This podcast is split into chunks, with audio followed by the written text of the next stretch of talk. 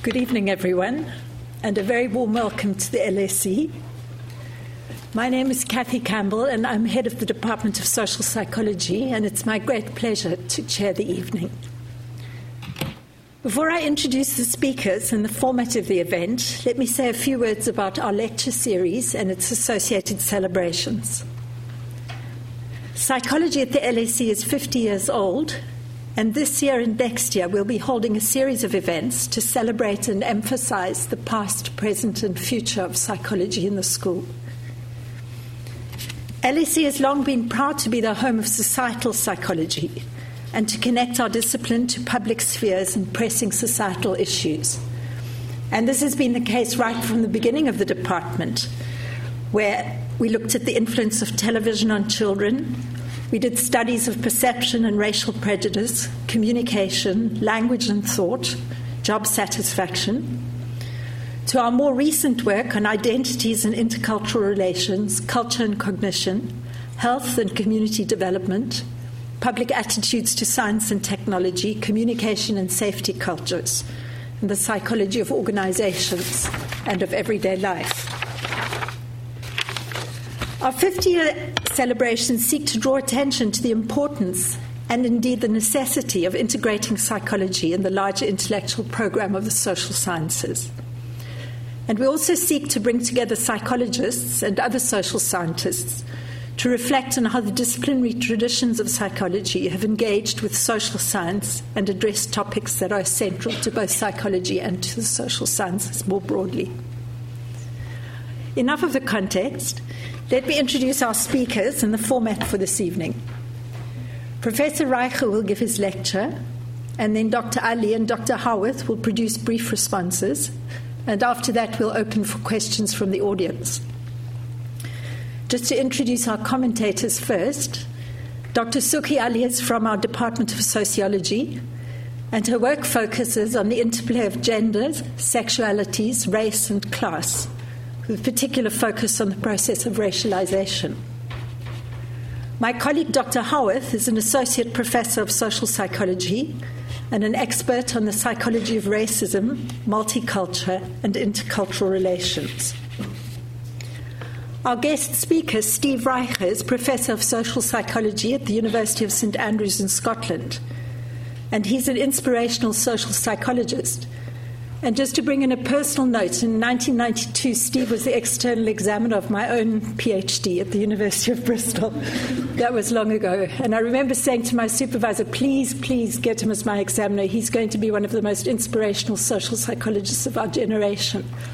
And certainly 25 years later, my prediction was, was definitely right.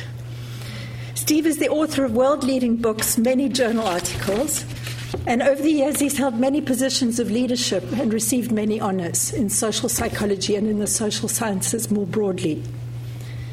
His work has covered a wide range of issues related to intergroup relations, social identity, and collective action, the social psychology of tyranny and oppression, and the problem of crowd behavior. His work on crowd behavior has been particularly path breaking, having provided the conceptual and empirical tools to critique and reformulate traditional conceptions of crowds as sites of irrationality, de individuation, and deviance. There's so many things I can talk about, but just to touch on one, his recent well known involvement in the BBC experiments on tyranny and oppression have provided a fundamental reference point for all of us for thinking about human behavior in conditions of social inequality. Steve's work has been a valued resource for all of us who seek to sustain psychology as a social science. And we're delighted that he's contributing to our series and delivering tonight's lecture, which is entitled Not in Our Name Contesting the Misuse of Psychological Arguments in the Immigration Debate. Thank you all for coming and welcome, Steve.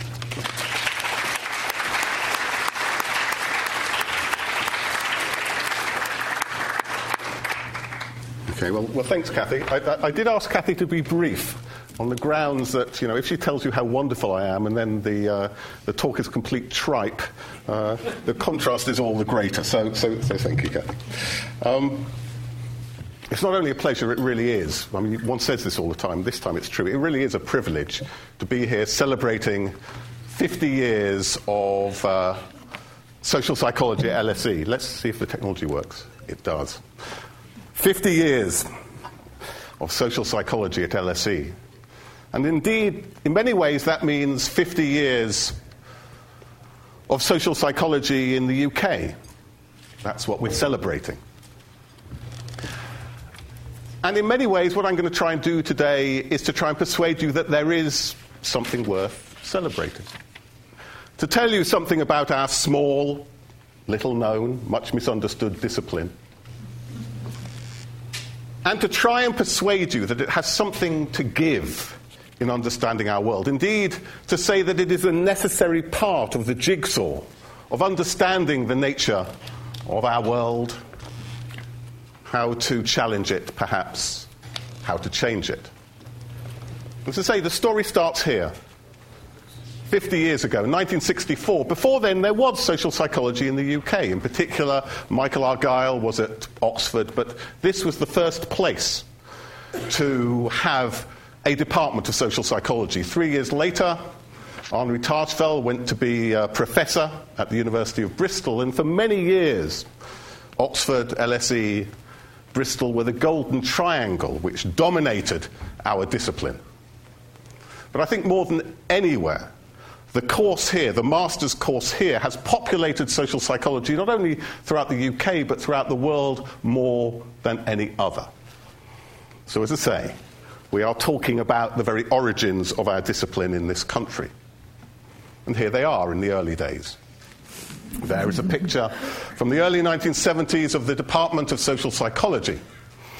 And at the center of the picture is Hilda Himmelweit, the foundation chair.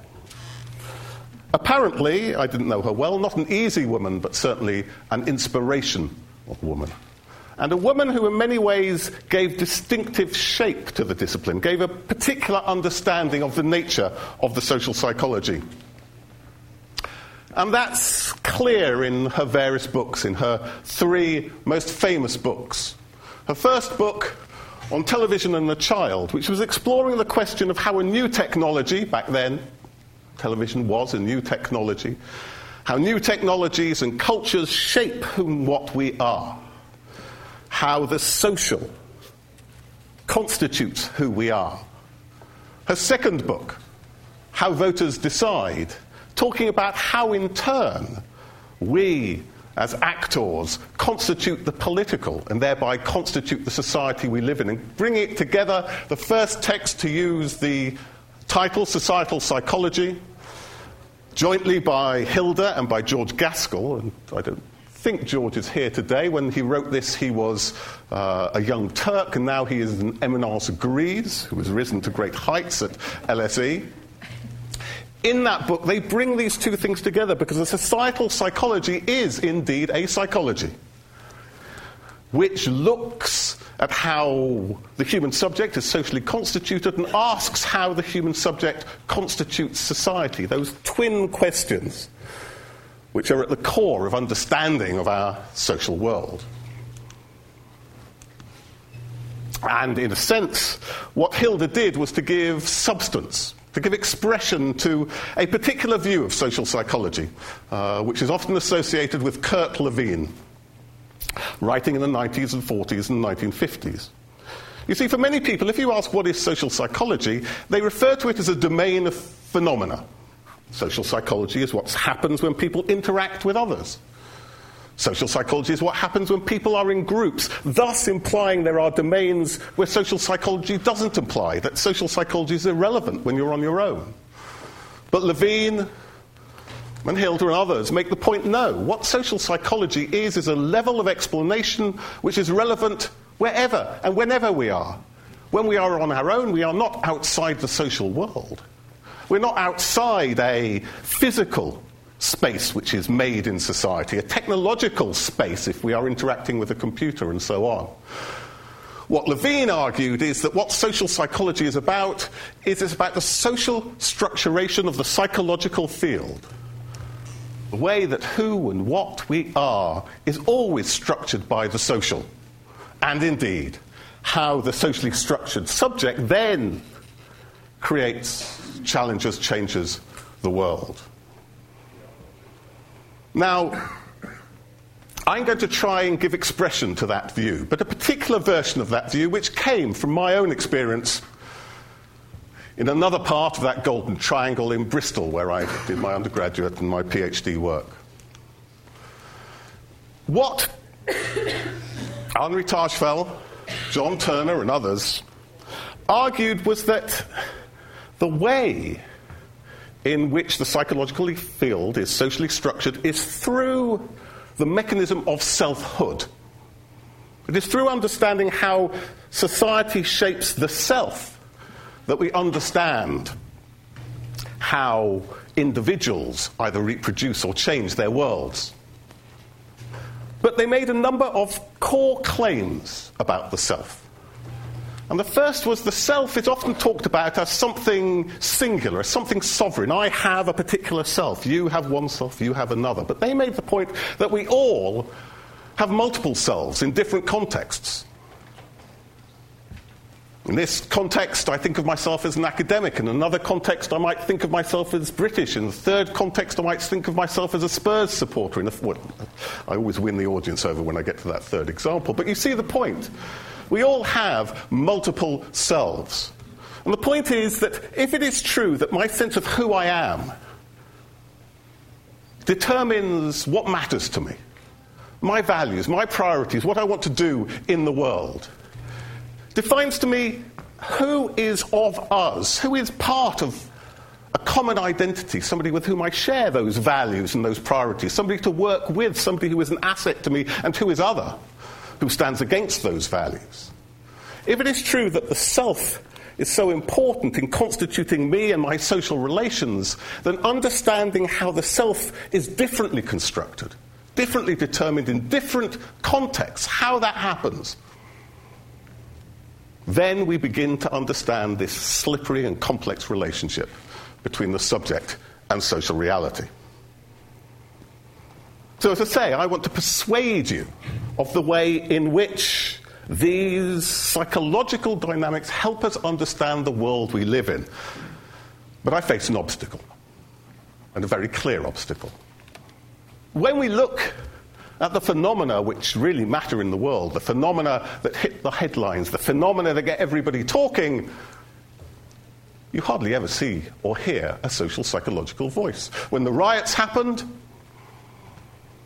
we had, quite rightly, political scientists and sociologists and historians and anthropologists. who hardly ever heard a psychological voice.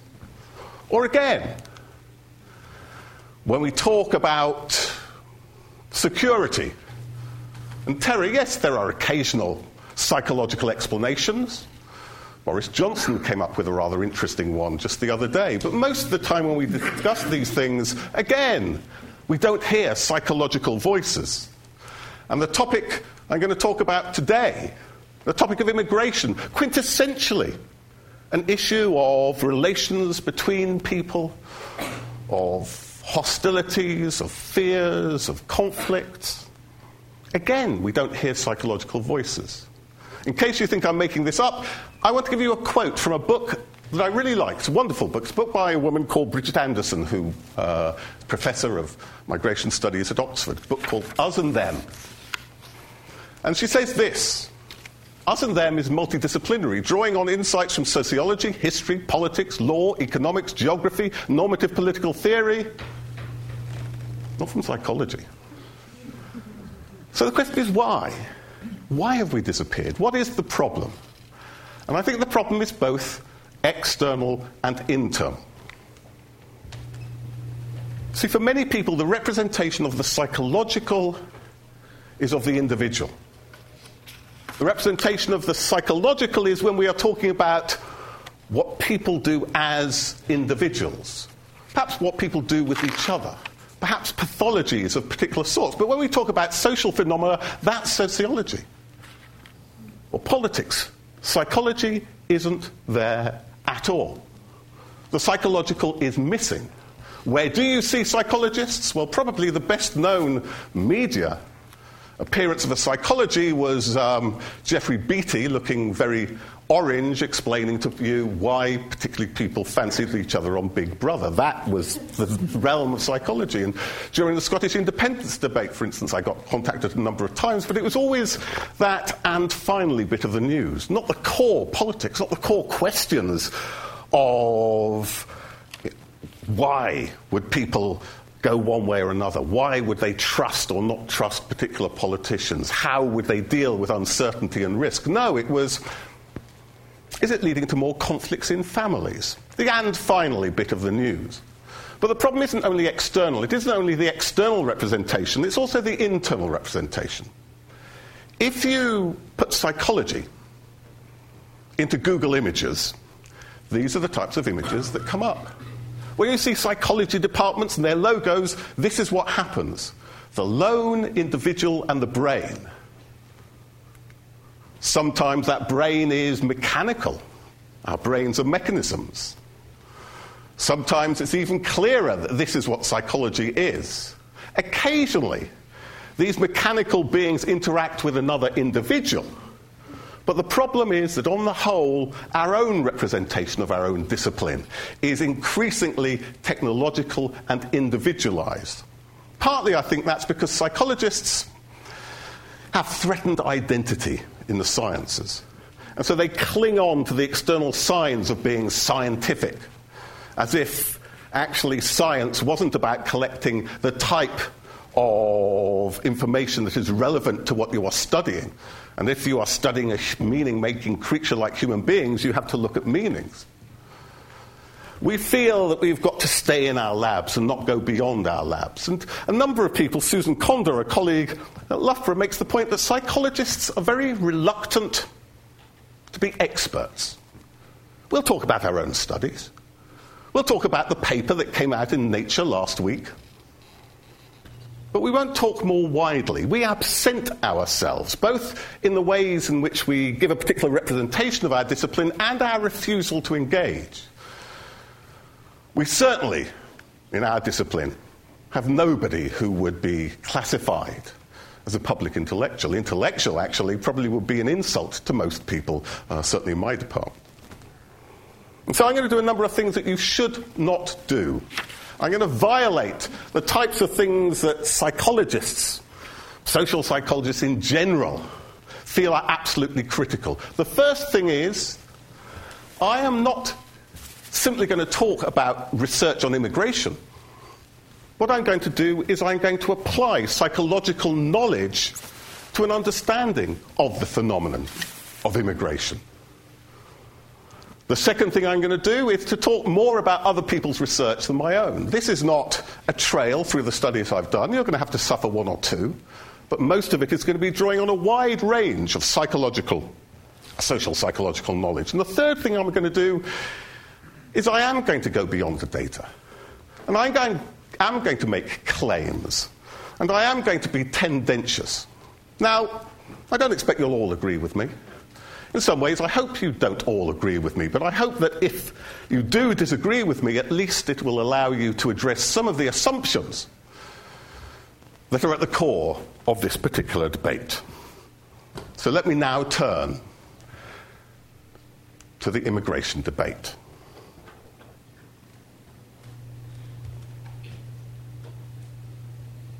This is the problem when you have a Mac and you're in a world of, uh, of PCs. Something odd has happened. But anyway, there you are.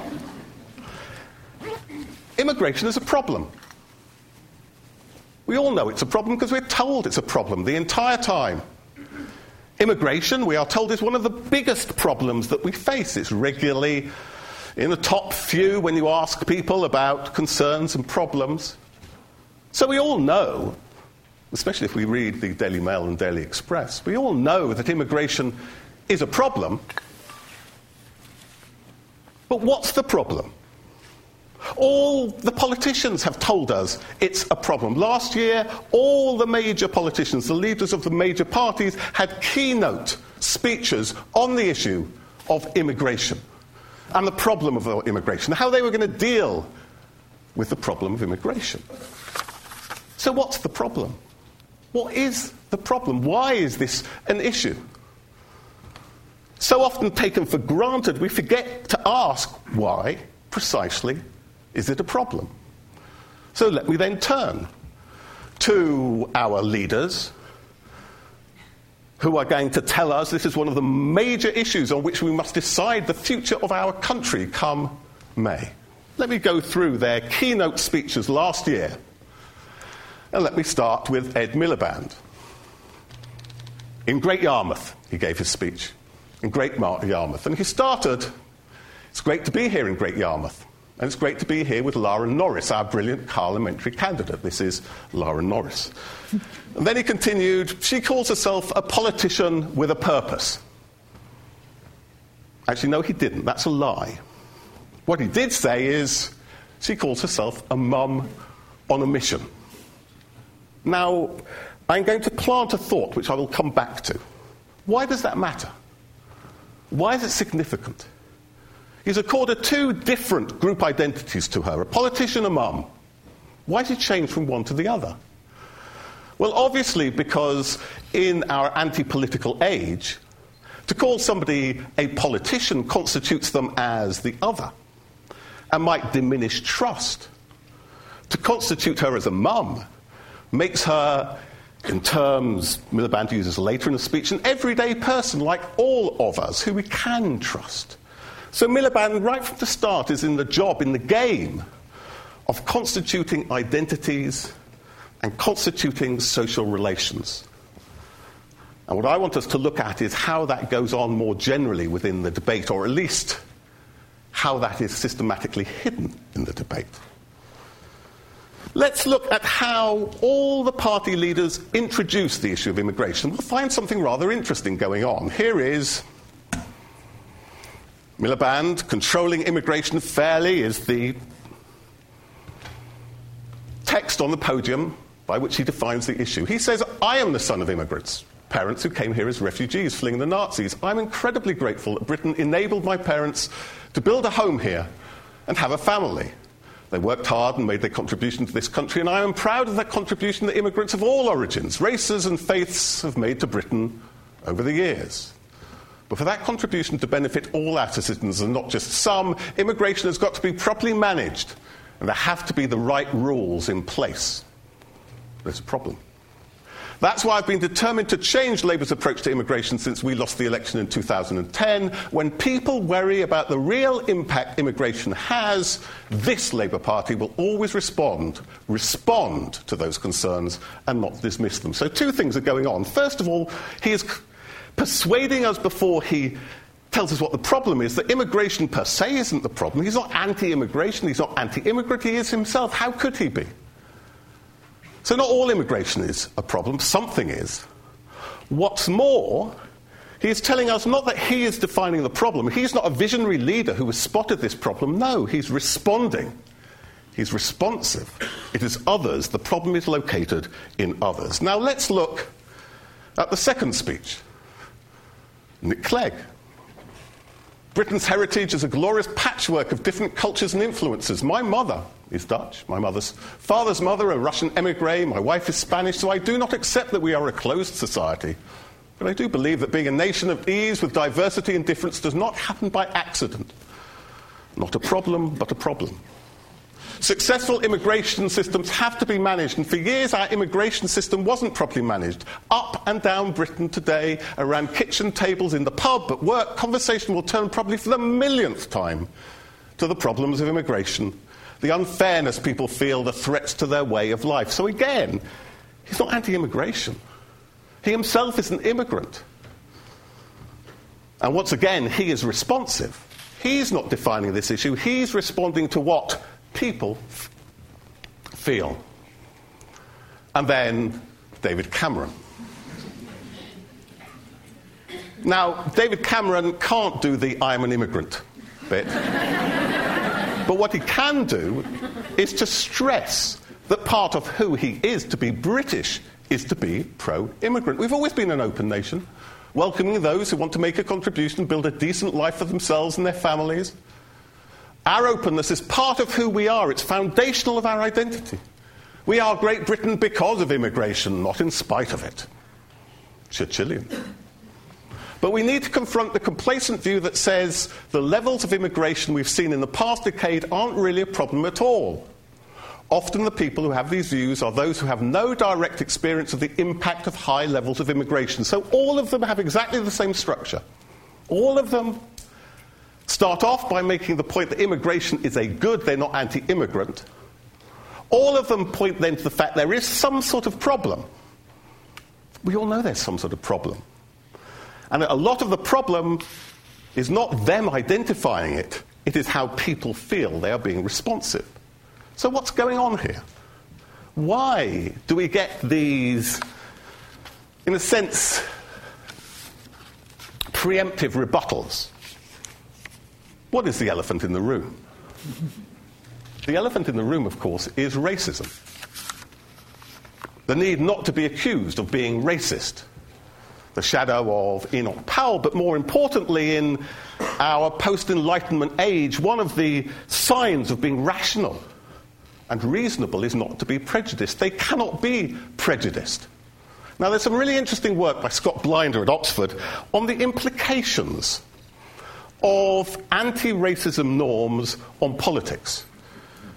And the point they make is not that people won't be prejudiced, but they won't be prejudiced as long as that norm applies. And that norm won't apply under conditions where you can put down your discrimination against minorities to some other seemingly neutral explanation. So there will be ways in which you can express prejudice safely because you are immune to being accused of it. Given the norm against prejudice, say Blinder and his colleagues, citizens and political actors often argue for anti minority policies by reference to legitimate group neutral social norms and values. And setting up what I'm going to say next quite beautifully, they continue proponents of immigration restrictions, for example, can cite group neutral concerns such as increased burdens on government resources, perceived negative economic impact, or an unintended reduction in support for welfare states. Let's look at the reasons. Now, the first point I would make is these are not self evident. They don't explicitly say this is the problem. It's always implicit. It's kind of taken for granted because it's dangerous to state the problem. One problem is a demographic argument. The small nation argument. This is a small nation. And in this small nation, if you have too many people, there's a problem. Again, what is that problem? Let's push that a bit further. What is that problem? This is Nigel Farage explaining himself being late at a meeting in Wales. It took me six hours and 15 minutes in the car to get here. It should have taken three and a half to four. That has nothing to do with professionalism. It's not his fault. What it does have to do with is a country in which the population is going through the roof, chiefly because of an open door immigration and the fact the M4 is not as navigable as it used to be. now, again, this is almost a pure demographic argument. Simply the number of people, so there's less space. Actually, it's not entirely an argument against, about demographics, it's also an argument about provision. If you have more people, you could get round it by having more roads. The only way a pure demographic argument works if you say, can't go out into open spaces because it's too crowded to do it. And unless you live in Singapore, that's a rather difficult argument to make. And again, this is Cameron. When he says, those who say that levels of immigration are not a problem have never waited on a social housing list or found their child's classroom is overcrowded or felt that their community has changed too fast. So, again, what looks like a demographic argument, there are too many of them, becomes an economic argument. It's an argument about provision.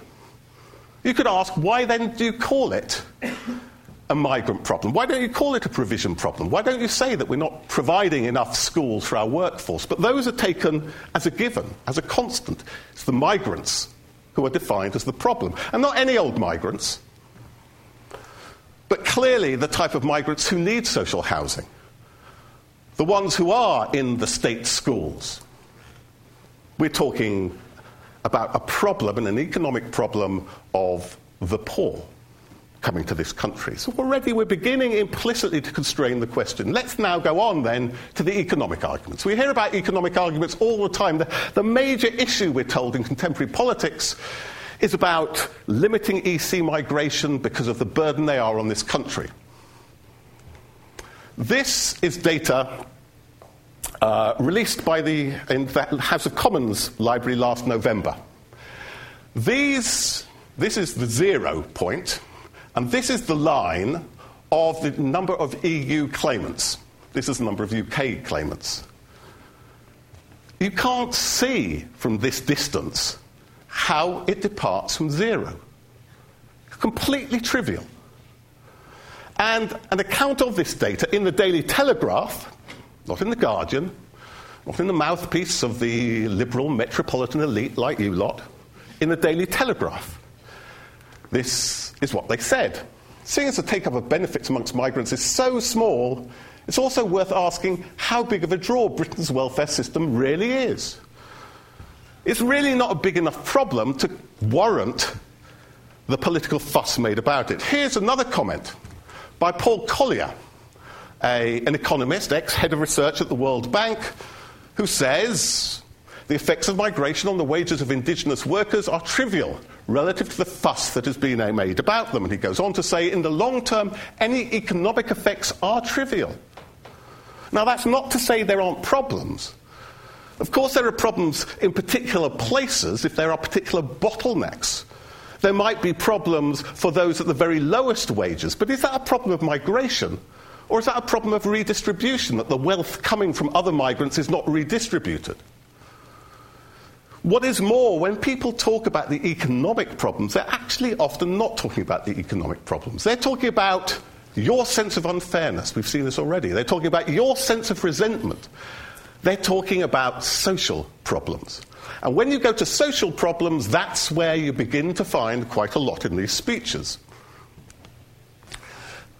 They start off saying immigration is a great thing. You've seen that. But then they go on to this long litany of the problems of various types of migration the crime, the black economy, the slave labor, the beds in sheds, beggars, rough sleepers, fraudsters, and people who collude in sham marriages. This is the problem, the social problem of our society and our morality being undermined by not just the poor but the immoral coming into this country. That's seemingly the problem. Fair rules and people get here. Fair rules means people integrating into communities and learning English. A sense of fair play is the best antidote we have to resentment and mistrust. So the implication there's a social problem of resentment.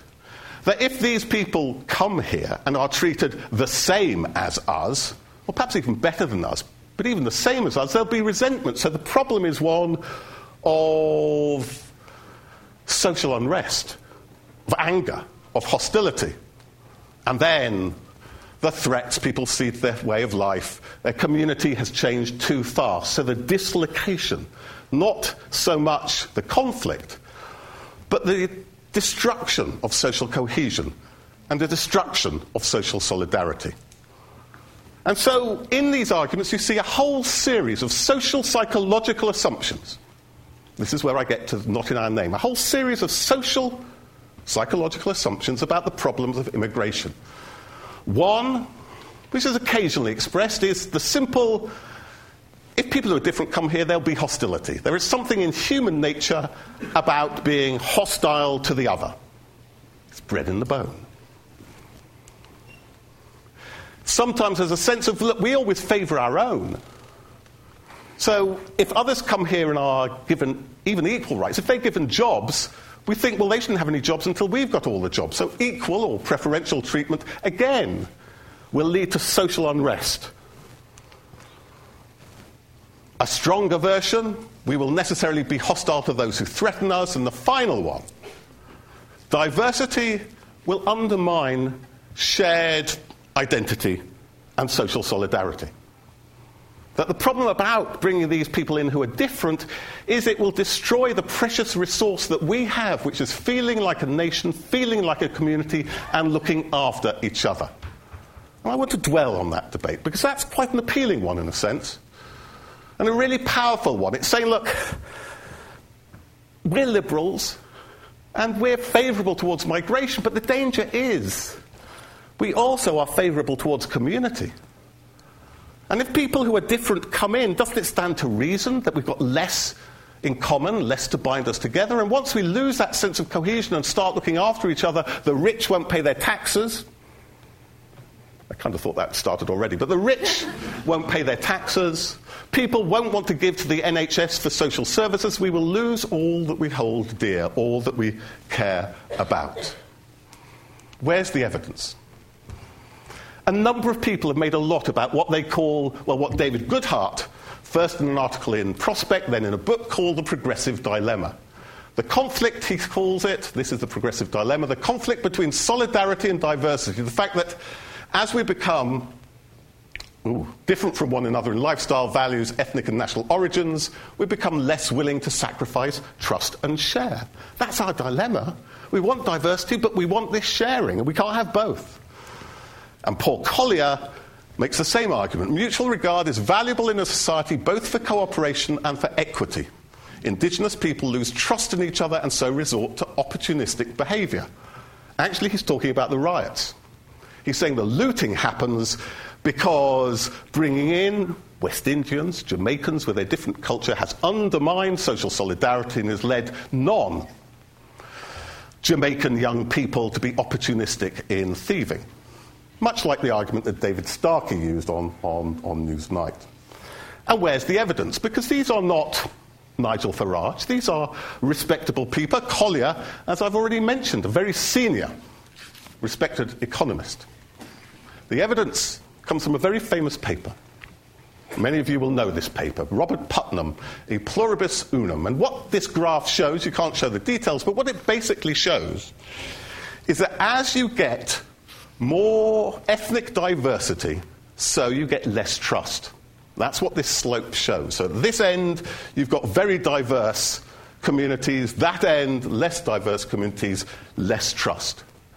And the really frightening thing that um, Putnam says is look, the difficulty about diversity, bringing these people in, bringing different people in, is not only that it leads to a loss of trust between communities, it leads to a loss of trust within communities. People hunker down, they withdraw. We, we see a destruction of the social.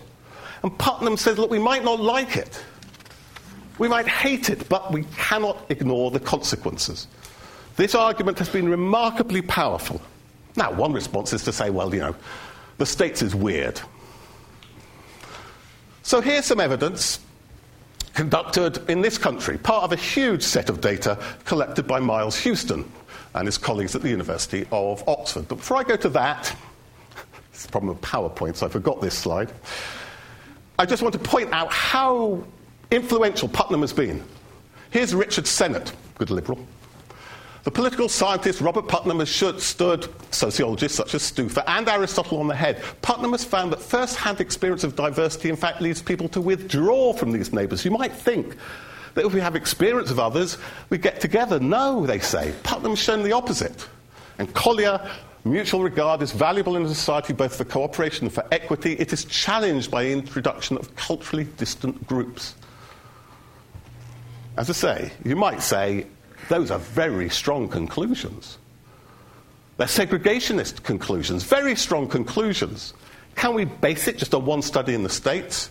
And now we get to the study from Oxford, from Miles Hewstone's group. And indeed, actually, what Miles finds is that diversity does decrease trust in neighbours. How does it do it?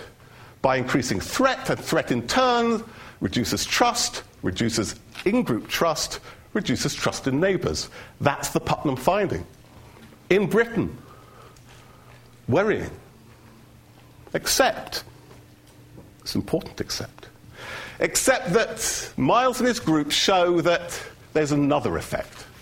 And that is that diversity also increases actual contact between people, interaction between people, intimacy between people. And where you do get contact, then you reduce threat, and thereby, by reducing threat, you increase trust. Okay? So, what the evidence, the social psychological evidence, not Putnam's sociological evidence, the social psychological evidence shows the problem actually is diversity without intimacy. If you have people who are proximal, but you don't interact with them, yes, then you might have a sense of threat. But where you actually do have experience of people, it turns round. And actually, the original Aristotelian argument holds experience of others is a positive. Let me give you some other evidence. This is from a very different setting. This is from the town of Northdale in South Africa.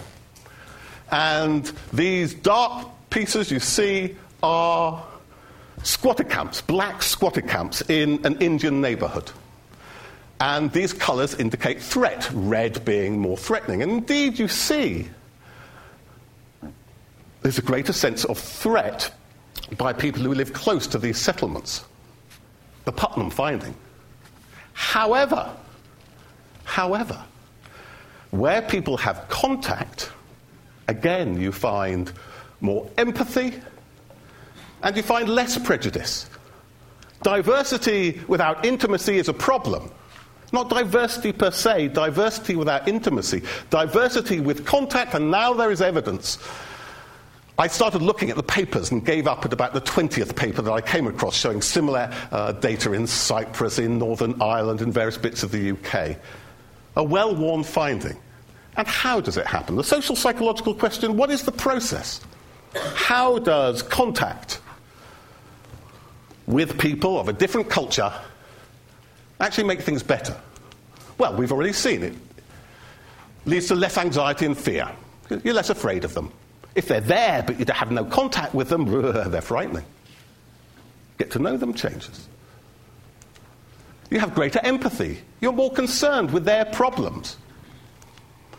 You develop positive norms. What is important is not whether you have contact, but the level of contact in the community as a whole. And when there's high contact in the community, even if you don't have contact, you develop positive norms towards the outgroup. It's not an individual process, it's a normative process. But here I come to the critical point, and it's a point that begins to take me back to this notion of the variable self. Because one of the things that these interactions do is not simply to change our attitude towards the other, but to change our notion of self and other. It leads us to think, well, you know, they're not just migrants. And I don't think of myself just as indigenous. They're mothers and fathers like I'm a mother and a father. They're struggling workers like I'm a worker. They might even support the same football club. You don't know. But the point is, you change your notion of self. You get away from this simple binary us and them. Similarly, work in the Netherlands by Maykel Verkuyten talks about deprovincialization. You begin to change your notion of self to include the other. And this is the point that is critical in terms of social psychology the point about the variable self. And I want to take a slight detour, if I may, to begin to explore the significance of that. Let me start with a very simple study that I did with my colleague Mark Levine many years ago. A study about helping. We took Manchester United fans, we recruited Manchester United fans. And as they had to go from one room to another to allegedly do the study, they saw somebody running along, falling over, clutching their knee in agony. Did they help them? If this other person was wearing a Manchester United shirt, they did. If they're wearing a Liverpool shirt or just a red t shirt, they didn't. This is the argument that um, Collier and Putnam would be perfectly happy with. In other words, we show more social solidarity to those who are in the group. On its own, that could be a really dangerous argument. And in many ways, that was the argument picked up by the media. The Liverpool Echo had a big front page headlines of scientists prove that Manchester United fans hate us, and Mark didn't go to Liverpool for a long time afterwards. But the interesting point was this we had another condition. And in this condition, again, Manchester United fans, we said, we're studying you as football fans. We're interested in you as football fans. Same thing, they go off, they see this person falling over. Now, they help them whether they are wearing a Manchester United shirt or a Liverpool shirt, because now the notion of self and who's included within it has changed and is more inclusive. The critical point about this study is not we help the in group, but that critical to helping is how we draw the boundaries of selfhood. Let me move to something perhaps slightly more consequential. This is a study that we did in Scotland, where I live and work. And in this study, we had somebody who was of Chinese origin who was wearing a Scotland football shirt. And people see her walk along with lots of folders, pencils on top. She stumbles, the pencils fall to the ground. Will they pick them up? Will they show civility towards her? Will they show those small acts that add up to telling you you're part of a society? In one condition, we defined Scottishness in ethnic terms. To be Scottish is to be born in Scotland of Scottish parents. In another condition, we define Scotland in ethnic ter- in civic terms. To be Scottish is to be in Scotland and committed to Scotland. Now, this woman, by her face, was ethnically non Scottish. By her shirt, her Scotland shirt, by the badge on her chest, she was civically Scottish. And what indeed you find is there's no helping the ethnic condition. In the civic condition, there is helping. So again, the point I'm making, simple, trivial study in many ways, but it's saying the ways in which we define us, the boundaries of us, the deprovincialization of us, has fundamental consequences. Talking about the self is actually a problem unless you talk about the variable self. Now, let me take this one step further to show how it really matters. In 1934, Himmler issued a little booklet called the ABC of National Socialism. And near the start, there is a claim. What is the first commandment of every National Socialist? Love Germany above all else and your ethnic comrade as yourself. It's about loving the in group. That sounds quite nice, doesn't it? But of course, the sting in the tail is how you define the in group. You define it ethnically, so Jews, Gypsies, and others aren't part of that in group. They are excluded, they become a target. The work is done not in the talking about loving the in group, but drawing the boundaries. Now, let me give you another example. Occasionally, people talk about Bulgaria as a miracle of the Holocaust. They can overly romanticize it. See, Bulgaria was under Axis control. And as part of its alliance with the United States, uh, with the United States, with Nazi Germany, it took over a number of lands, such as Macedonia. And from those, Jews were deported. But from the lands of old Bulgaria, not a single Jew was deported. And twice, in 41 and 43, the Germans tried to get them deported. And twice, there were mass mobilizations against it. And let's look at one of the core texts. We analyzed these texts. What is interesting about these texts is they rarely talk about Jews, them. They talk about a national minority, a national minority who think and speak in Bulgarian. They forge their way of thinking and feeling out of Botev, Vazov, Pencho, Slaveykov, Yavorov. They sing Bulgarian folk songs and tell Bulgarian folk tales. At one level, this is exactly the same as Himmler. It's about loving and supporting members of the in group. It's about solidarity with members of the in group, especially when they're under threat. The work is done in drawing the boundaries of the categories, not taking them for the granted, asking the question, who is of us? That's where the work is done. That's where the drawing of boundaries can become deeply, profoundly consequential. Now, one more bit of social psychology before I begin to draw this in. If the boundaries of categories are so important, if they are variable and how we set them is so important to how we act towards others and how we feel about others and whether we show solidarity to them or else resent what is given to them, how do categories come about? Part of the claim of Goodhart and Collier is similarity. Surely, if people are similar, as I say, if we're more similar, it's easier to see us as a group.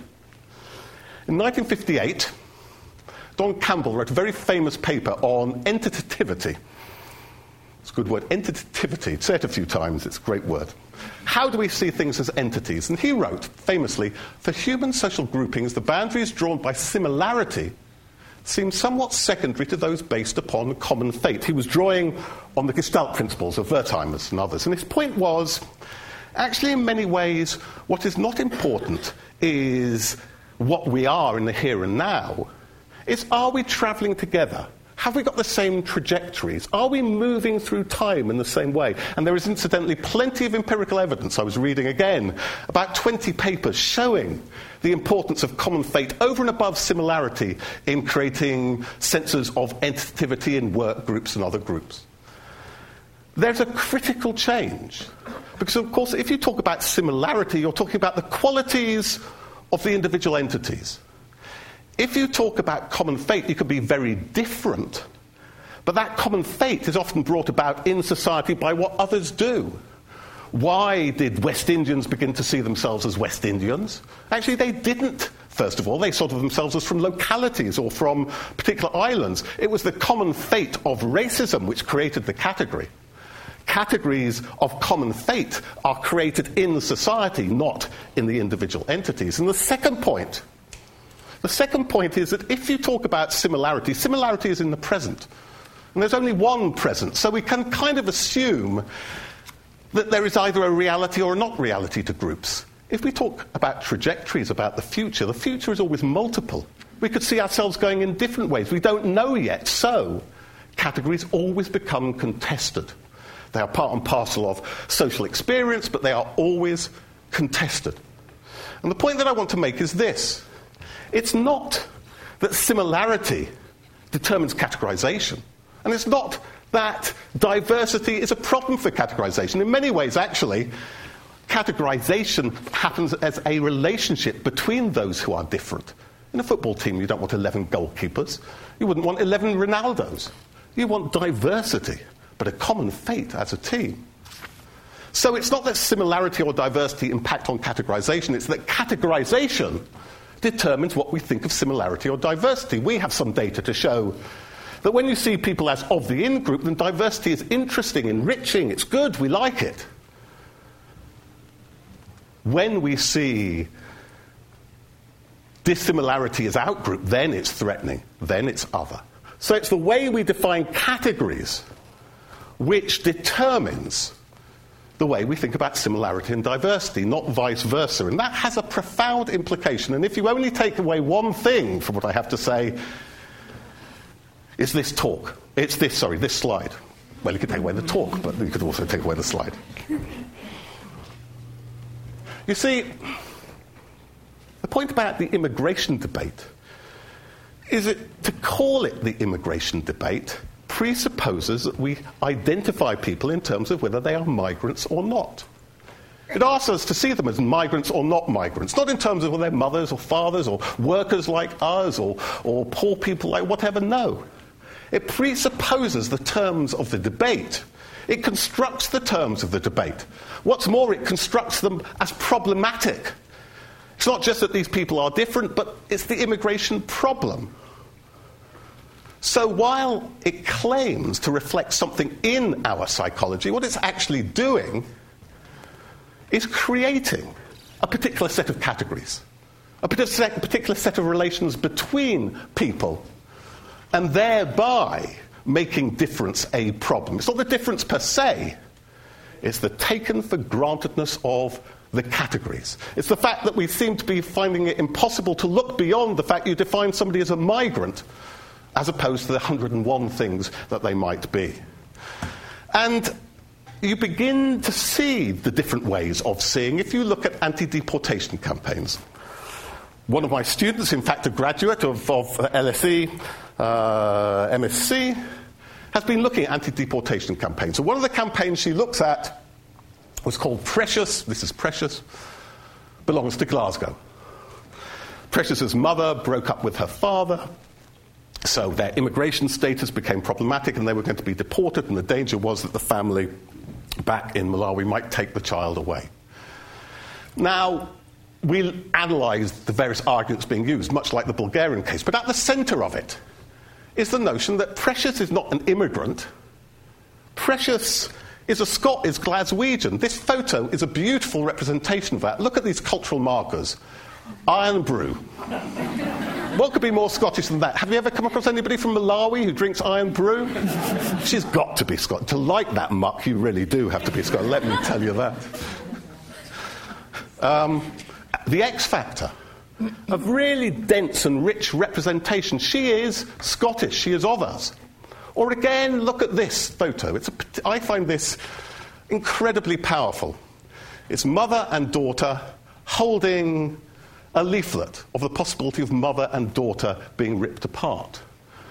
Now, the point is that once you represent them, not as immigrants, but as a family, as mother and daughter, then there is an obligation to keep them apart. Once you represent them in terms of this identity, then this becomes impossible. What could be worse than taking a child from her mother? In other words, the categories through which the papers and the politicians talk very much seem to presuppose an identity which then constitutes a problem which the politicians can then recuperate by saying, well, I'm just responding to your concerns. But other identities are available. Multiple identities are available. Understanding the variability of the self is absolutely critical to understanding the dynamics and the power of this debate. So, with that in mind, let me come to conclusions. I have three levels of conclusion. The first I want to say is that the immigration debate, when you plough through the arguments, seems to converge on a social argument. And that social argument seems to rest on certain social psychological assumptions about the nature of groups and relations between groups. And those assumptions I hope to have suggested to you are just plain wrong. There is nothing progressive about the progressive dilemma. It is no better to essentialize people in terms of culture and to say they're an inherent problem because of their inherent culture than it is to make them a problem because they're inherent genes. Culturally essentialized racism is no different in its impact from genetic racism. This is not a progressive dilemma. This is the abnegation of all forms of progressivism.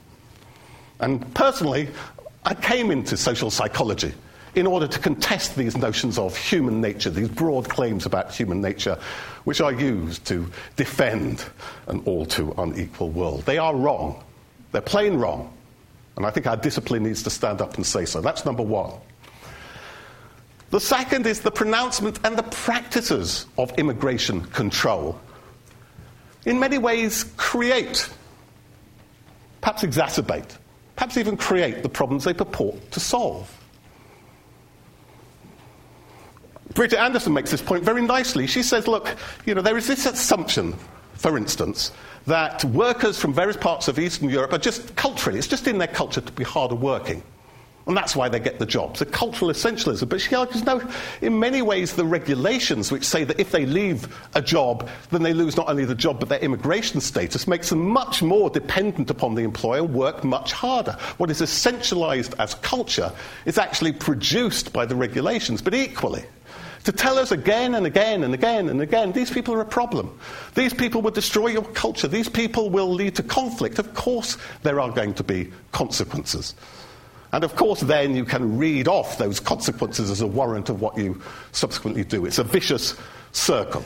And I think we need to look very carefully at how this debate creates, constitutes the problems, as I say, that it purports to solve. So the real question, it's a big social psychological question, I haven't had time to go into it in any great detail. We must address how people are constituted as immigrants, and that's a problem for what Ed Miliband calls everyday people. How have we created these categories? What are the discourses? What are the structures? What are the social practices which create particular forms of social categorization. The core question of social psychology is the core question of the immigration debate. Secondly, my second conclusion is on the variable self. This is something I wrote years ago. If categories relate to social forms, then taking categories for granted removes our choice over the type of world we live in. The reification of social categories is a raw road to tyranny. A healthy democracy depends on a continuous questioning of the terms of identity. What I mean by that is if the ways in which we define who and we are and who they are determines my values and what I want to do and who I exclude, then the social world very largely depends upon the terms of those categories. The ability to mobilize people in solidarity to challenge inequality depends upon those categories. If we take categories for granted, then we freeze the social world into its present social forms. This issue, as I say, of de-essentializing categories, often it sounds very arcane. It's a sort of modern social theory type of word that turns everybody off, but it's a highly concrete, consequential thing to freeze we and they limits who can be us, limits forms of solidarity, creates forms of conflict. It's an absolutely critical issue. And on social psychology, I've taken this from the LSE website, Kurt Lewin and, and Hilda, the great Hilda Himmelweit. I do believe, and I hope to have suggested to you in some way, that social science does need a social psychology which can help us understand how the social, how society and politics constitutes subjects, our sense of who we are, what we are, how we're positioned relative to others. And these subjects then constitute politics, and thereby, for better or worse, create the society we live in. I hope to have persuaded you in some small measure that 50 years later, there is something worth celebrating, both about LSE and its contribution and about our small, our little known, and our much misunderstood discipline.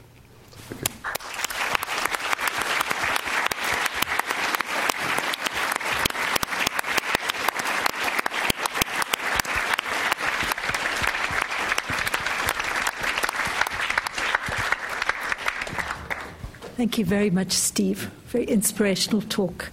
And Caroline's now going to talk for about five or six minutes, followed by Suki, and after that, we'll take questions from the floor.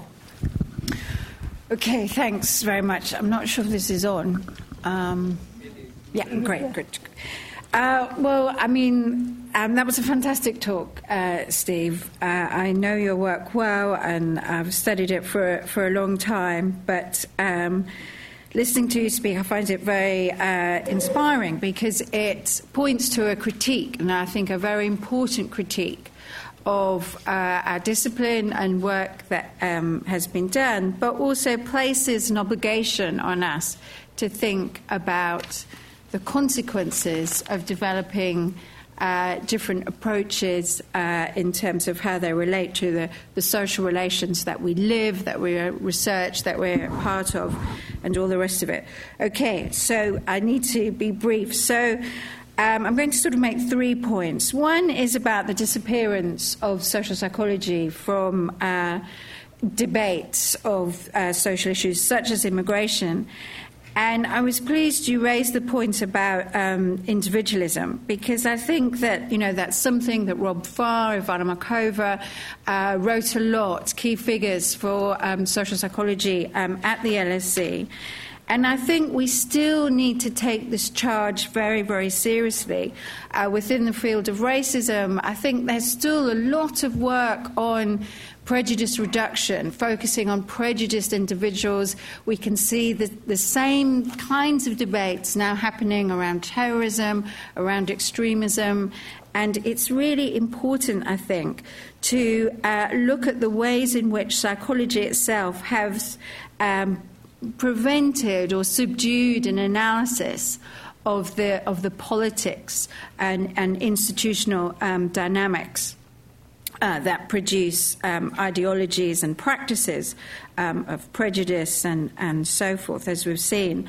So I think, you know, we need to think about the ways in which institutions and institutional practices, on the one hand, produce ideologies of prejudice, um, and also what the practices are, the, the, institutional practices are that allow for the contesting of identities, mobilizing identities um, in the way that um, Steve uh, talked about. So it's not only a problem of kind of representation from the outside, it's also a kind of problem of individualism within the discipline.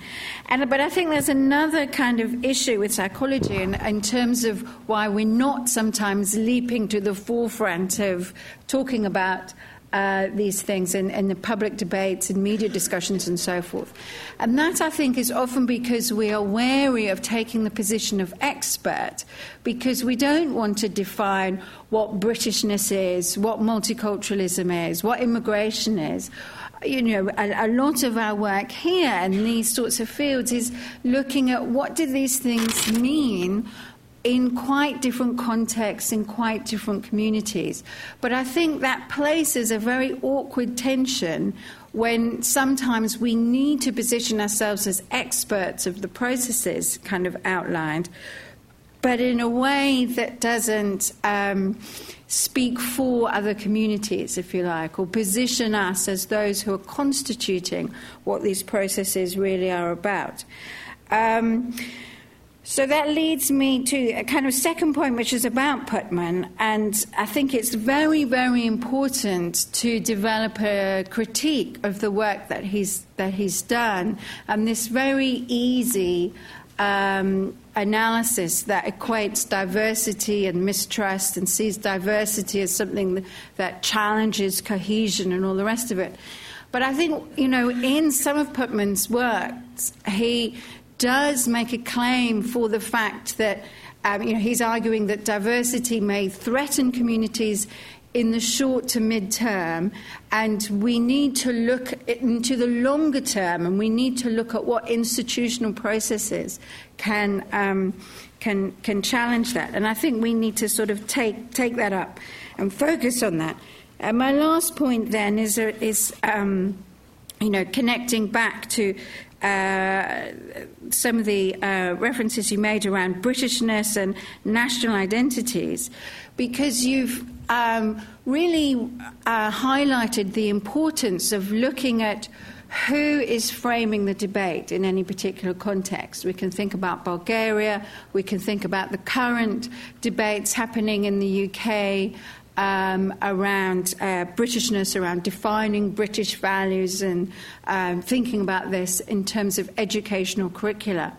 And, you know, I found it important in, in my work, which uh, is often uh, looking at um, these issues in schools is the importance of understanding something about the institutional practices that allow people to. Um, to, uh, to, to, allow people to engage with the process of categorization rather than to be told that um, you know, it's important to, re- to respect cultural difference, uh, it's important to understand what these values are, to understand points of connections between British values and values elsewhere.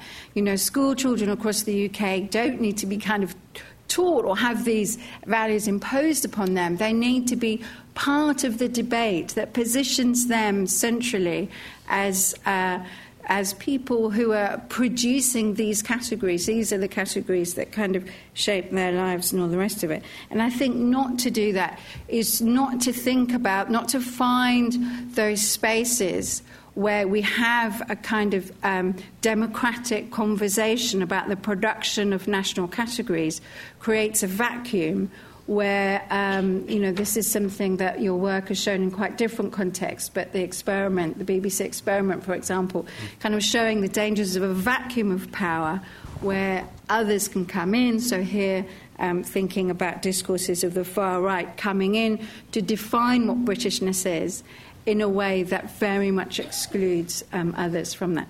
So hopefully that was relatively coherent.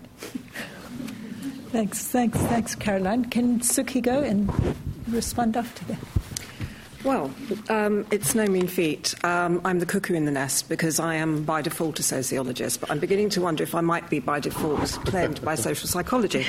Because I'd like to start from the very end and suggest that this really, your three summary points are profoundly sociological. So I don't want to undermine the importance of the psychological aspects.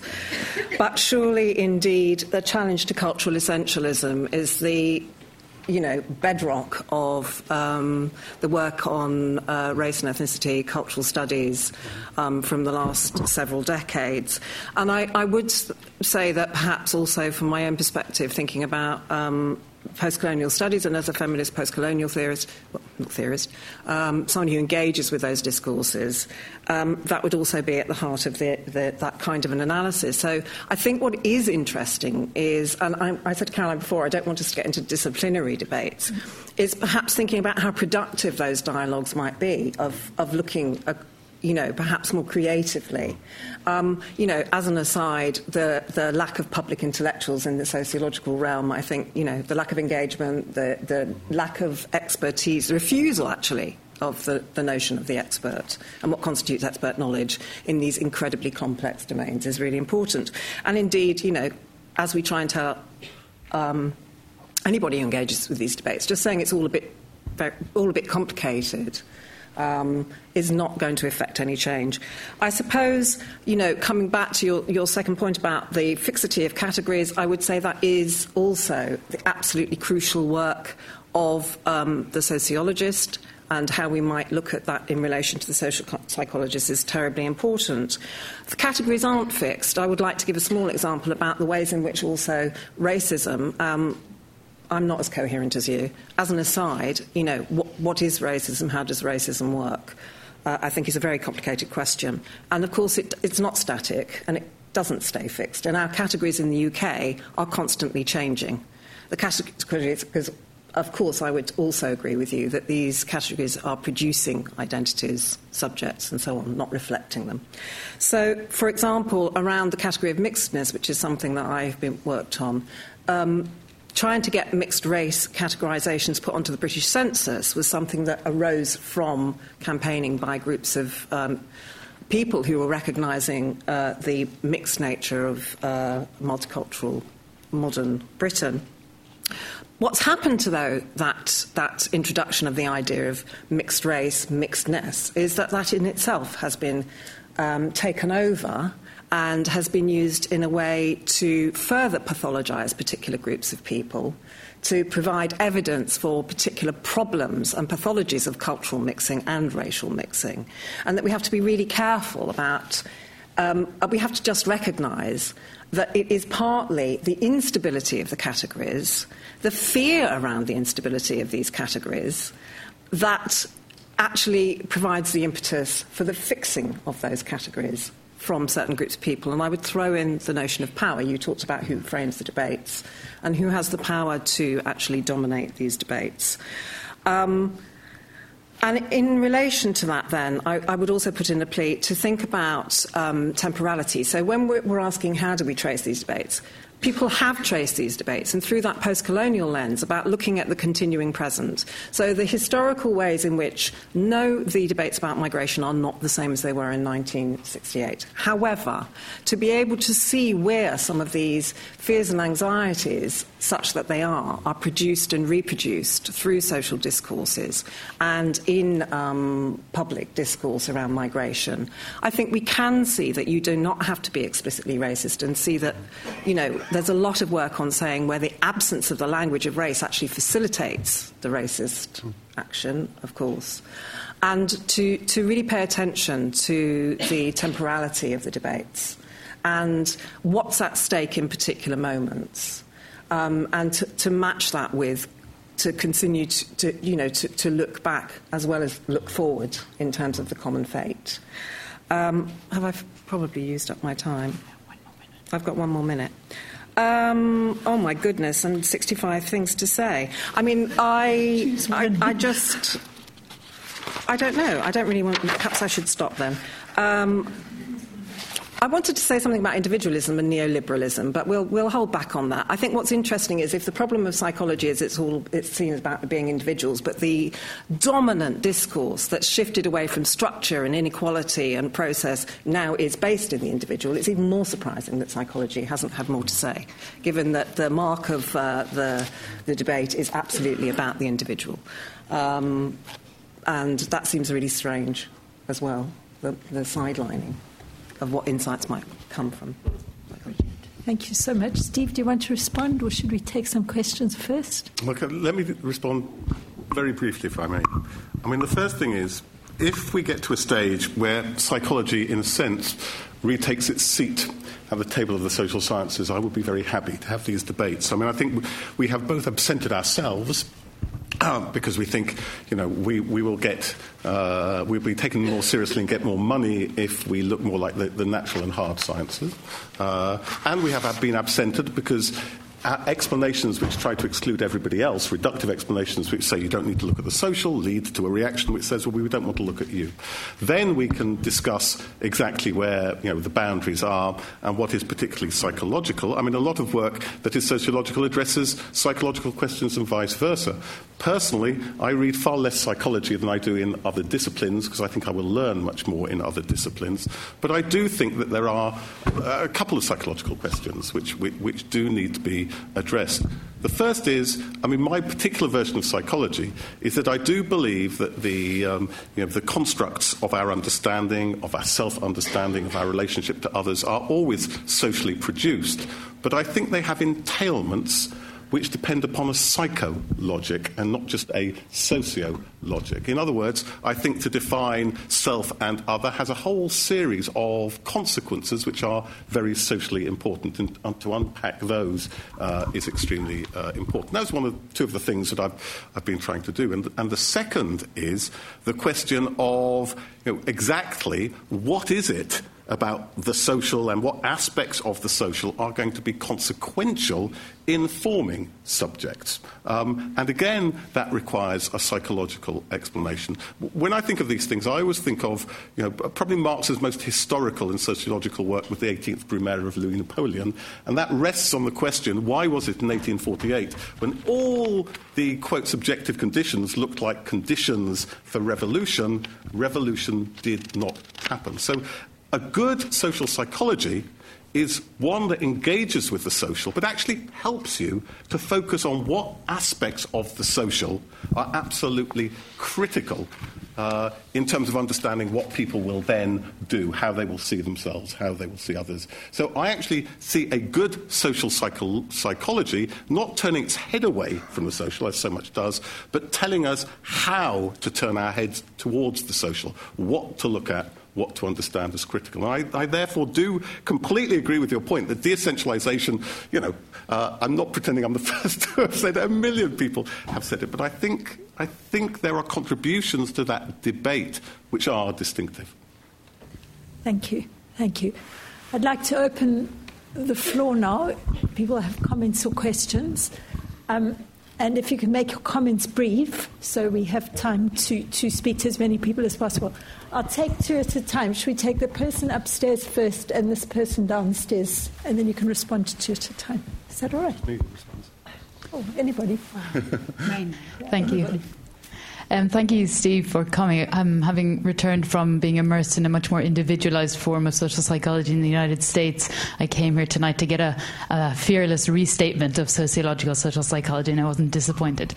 Um, my question, and I hope it's not a semantic one, it's about whether it's um, common fate um, that really matters in terms of the psychological definition of, of cohesive categories and solidarity or I- interdependence. And I say that thinking about the literature from Toshio Yamagishi, the quite early stuff looking at um, how uh, once we shift um, interdependence and people's dependence on each other, we also shift with it social categorization and identities. And the more recent work of um, Kurzban, Tooby, and Cosmides, the Can Race Be Erased paper, again showing that once you shift um, independence and interdependence, um, you shift identities. And that's because when you, you can have a common fate, but perhaps still be potentially competing for resources. And so maybe interdependence is the important thing, and and and why, and and if not, i have always wondered why those uh, Yamagishis and that later evolutionary work has been somewhat neglected, perhaps in uh, social identity literature on this. Okay, well, two points. First of all, as a comment, as an aside, um, last year on two successive weekends, I went to two conferences. Uh, one was the highest status US social psychology conference uh, called SESP, uh, where all the great names of social psychology uh, were. And I looked at the program. You know how you used to go into a video shop and you go in and you look for a video. You couldn't find anything you wanted, so you lowered your standards and you looked again and then you looked for a third time. That was how I felt when I looked at the program. It was a remarkable program which talked as if nothing was going on outside. This was just, just after Ferguson. There was nothing about, you know, collective struggles or inequality and power. Yet these were the people if you are a social psychology undergraduate or postgraduate, you would have heard of. These are the people who get all the glittering prizes. These are the people who do very well in the ref. And the f- preceding weekend, I've been to a conference of critical psychologists in Turkey. These were marginal, vulnerable, nobody you will ever have heard of, dealing with Gezi Square, dealing with the Kurds, dealing with passionate issues. There was a complete negative correlation, I think, between the relevance and the excitement and the status, and I think that speaks about our discipline.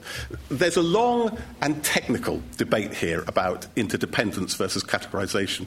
And um, the tradition I came from um, always put categorization, uh, in a sense, before interdependence. Because one of the problems was that hitherto people wanted to say that groups grow up in part because of the bonds and the pre existing relationships between people. It was as if, you know, it's like a sticky ball type of analogy that everyone began to stuck together and that's how you got a category. But the problem about that was that it's very hard to explain the categories that really matter in this world, to understand things like national categories or to understand things like uh, religious categories or whatever it might uh, be. And so the argument was that you can have very clear, and there's a lot of evidence to suggest that you can have uh, categorization uh, without. Um, uh, interdependence, and indeed categorization creates a sense of interdependence. In terms of the issue of common fate, well, uh, I'm not that sold on common fate, but the point that I wanted to make was trajectories. That's, that's the point that's particularly interesting to me. It's moving together through time, and the critical point about that is, um, is the temporal dimension a lot of social psychology is terribly naive. It talks about a social psychology in a sense as if it's vested entirely in the present, rather than our understandings are a function of the trajectories that we are going on. And it's because of that suggestion of common fate moving together through time, which I don't think you get from interdependence, that I like to use the term. But we were discussing earlier, we are stuck with various languages. I, I, I don't like the term identity because the notion identity kind of suggests to us that we are all the same, and so it becomes harder to argue that similarity uh, is not a basis of identity. It seems self evident it is. So sometimes, again, the languages we use constrain our explanations. But we're stuck with it, so I try to make the best of it that I can. Thank you. The person. Yeah, um, you thank you. you. Say who you are first, please. Manufacturing base has shifted from England to China can we see some change in England now and China? All right. Um, do you mind just holding your question? The, the, the next person is the man at the back, and we'll. No,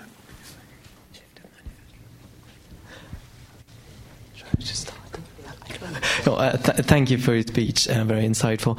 Um, whereas you have explained to us um, what uh, categorizations and situations, circumstances in society are necessary that um, um a precondition for, for racism, uh, what I'm interested in especially is why we have sudden peaks um, of the emergence of racism, um, especially in the European context of the last seven years.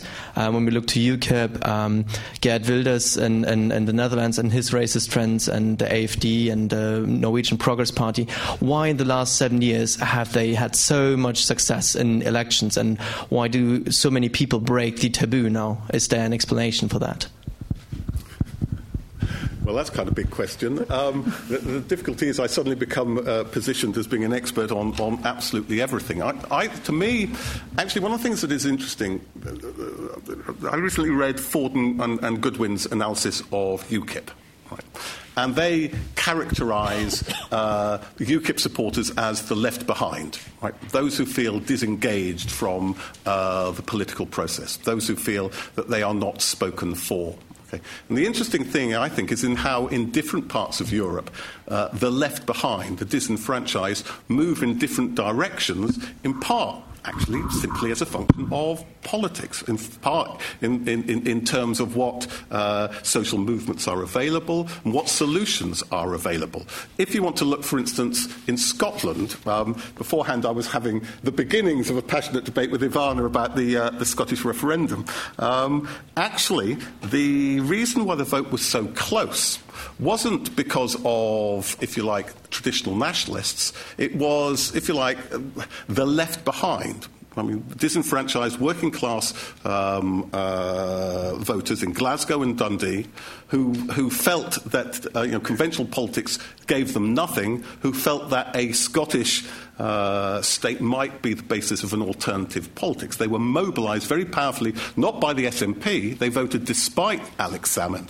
They were mobilised by grassroots working, uh, you know, radical movements in, in Scotland. Now, I think a really interesting question is what's going to happen with that impetus? Is that going to develop into some form of political expression, or are people going to feel disillusioned? And let, let me put it this way. Um, Years ago, I, I, I, wrote a chapter on contact theory in 1984. And one of the points that I was trying to do, looking at charting the history of, of migration to Britain. And, and it, it, at some levels, it's very simplistic, but I don't think it's entirely irrelevant. If you are you know, a worker in a particular area, okay, and other workers come into that area, okay. Now, of course, as these politicians tell us that creates pressure on the resources. Okay? There are going to be less places, there's going to be less housing. But how are you going to solve that? Are you going to solve that uh, politically by arguing that the issue is an issue of provision and develop effective strategies to fight for more provision? Or are you going to say that the provision is a given, is a constant, and so the only way to solve this problem is to keep others out? Okay? Now, those different forms of politics are bound up with different forms of categorization. And a form of categorization which is not practical, which doesn't seem to result in any effective outcome, is literally useless. And so you're going to discard it. So, to, to, to my mind, the issues of the nature of the categories, of whether you uh, constitute people as black or as workers, is bound up with the politics of solving uh, the problems. It's, it's, the politics, again, of the future, which is quite critical. And I think um, uh, that might help us understand the ways in which those who feel under pressure and those who feel disenfranchised are moving in very different directions in different parts of Europe. Thanks, Steve. We've got time for two more questions. Firstly, the gentleman in the scarf, if you can talk into the microphone, please. Mm-hmm. And then we'll have a question from that side in a moment. Now, as we know that um, um, manufacturing base has shifted from England to China. Now, will there be some changes in the um, pre- uh, uh, old base? Like um, yeah. uh, yeah. manufacturing is being done in China, mm. and not in um, Birmingham or Manchester. Mm. So, uh, do we have to change our base as well? Yeah. I mean, I, I mean, again, I would. I think you know there are there are many problems facing us. There are, there are problems. I mean, self-evidently, there are problems of restructuring. Self-evidently, you know, uh, China and the rise of China and, and, and, um, and, production in China has had a massive type of impact within this country. Um, but I suppose, again, I come back to the question of how do we define and constitute that problem because that's going to be critical to our solution. It has, of course, implications for the nature of the economy we are in. It has, of course, implications for the type of education system we have. It has implications, of course, for the types of economic activity we do. Um, but as I say, they don't have to be constituted in terms of problems of migration. Thanks. All right, well, we'll have one more. Was there somebody here? Yes, and then we'll stop. Thanks. Hello. Sorry, I don't remember the, uh, the position of Sami Nair. Maybe you know him. Um, but yeah, he was, used to work in the European Union and he was, uh, I, I, don't know, assessor of um, uh, this president in, in France. But basically, he's a, a top guy thinking, and he said once the problem of immigration is to demonstrate that immigration is not a problem basically. And I agree with you that the definition of the problem is going to help us to solve it. But unfortunately, the definition of the problem is presented in a way that, uh, let me tell you, I'm welfare rights advice worker. And last year, uh, changed uh, the politics uh, in terms of uh, for my, uh, European migrants, where that um, even before in the practice it was like that, but since January last year is into the law in force, where uh, European Union citizens, migrants cannot come here and claim benefits just as they arrive. And in uh, 10th of November, it was a, another tougher ch- change against European migrants. But on the 20th, uh, Cameron came up and say again and talk about the the problem of the immigration, and they come to uh, take our benefits.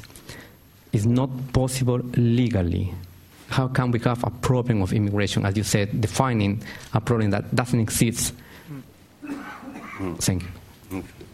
I mean, the first thing I would say is, well, in effect, you gave my talk in that, in, in, in that phrase, so, so I, sh- I, thank you for that. It could have been much briefer. I could have spared you a lot of pain. Um, that, that, that, that's number one. The second is that, I mean, clearly, the sorts of things that we've been arguing are in a minority. We go against the common sense. We go against the taken for granted. What is more, we clearly see a dynamic interrelationship between, if you like, the, the, the psychological, um, uh, the cultural, and the material. Things that start off as beliefs are sedimented into practices, which sometimes are sedimented into you know, our physical uh, environment.